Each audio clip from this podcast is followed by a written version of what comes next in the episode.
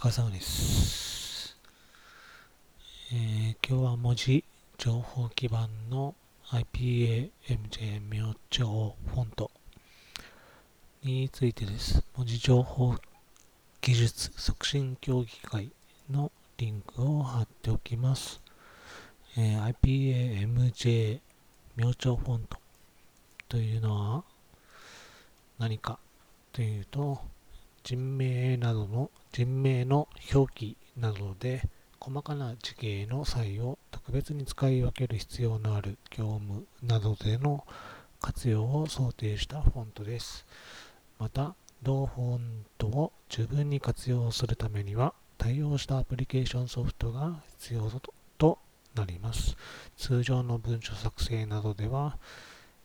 字数 x0123. 2012に準拠した IPA-EX フォントのご利用をお勧めしますと。なぜ必要なのかというと、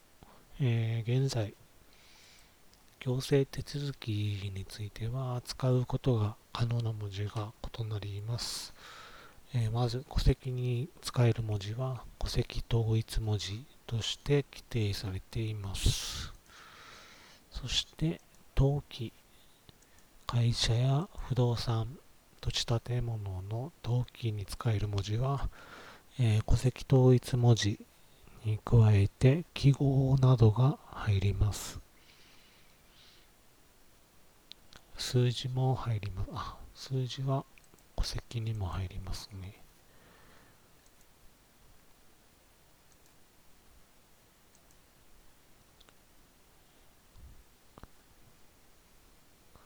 えー記号としては、囲み文字や括弧書きなどが入りますと。えー戸籍統一文字と登記に使える文字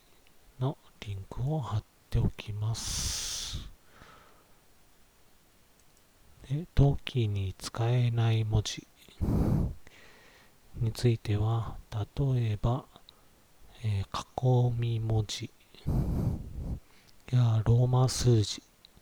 があります。これも図を貼っておきます。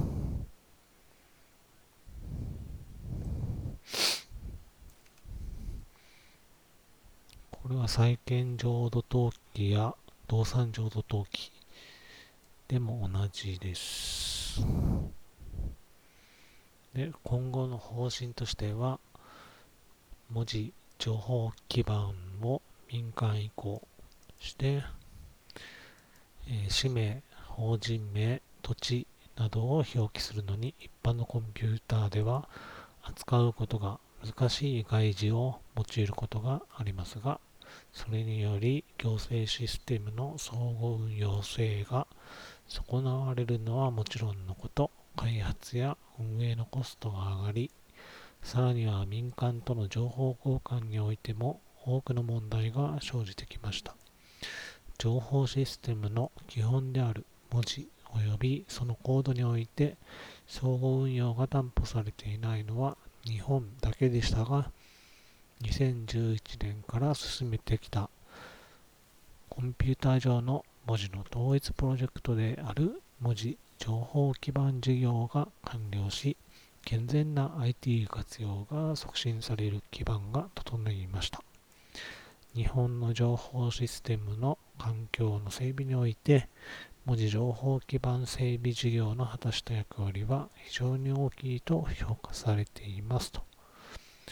えー今のは引用でした。この政府 CIO ポータル文字情報基盤の民間移行というところからの引用とリンクです。え今後、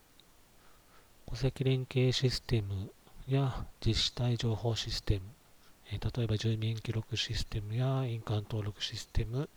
固定資産税システムなど、あと不動産 ID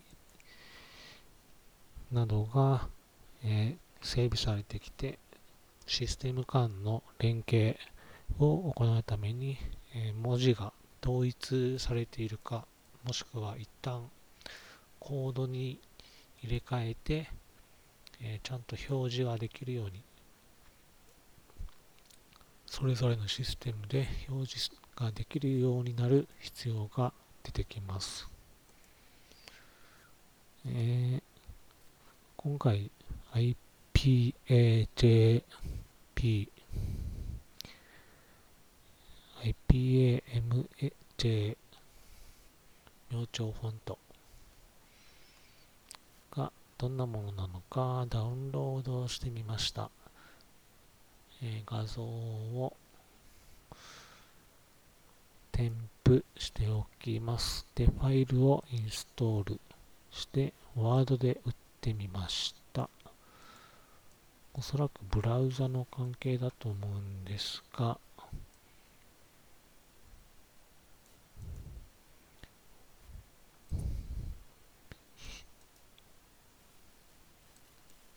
ワードでは表示ができました。で、えー、ホームページの記事を書くときには、Google Chrome で WordPress を開けると表示できませんでした。で、Notion というソフトを Google Chrome で開いて表示すると、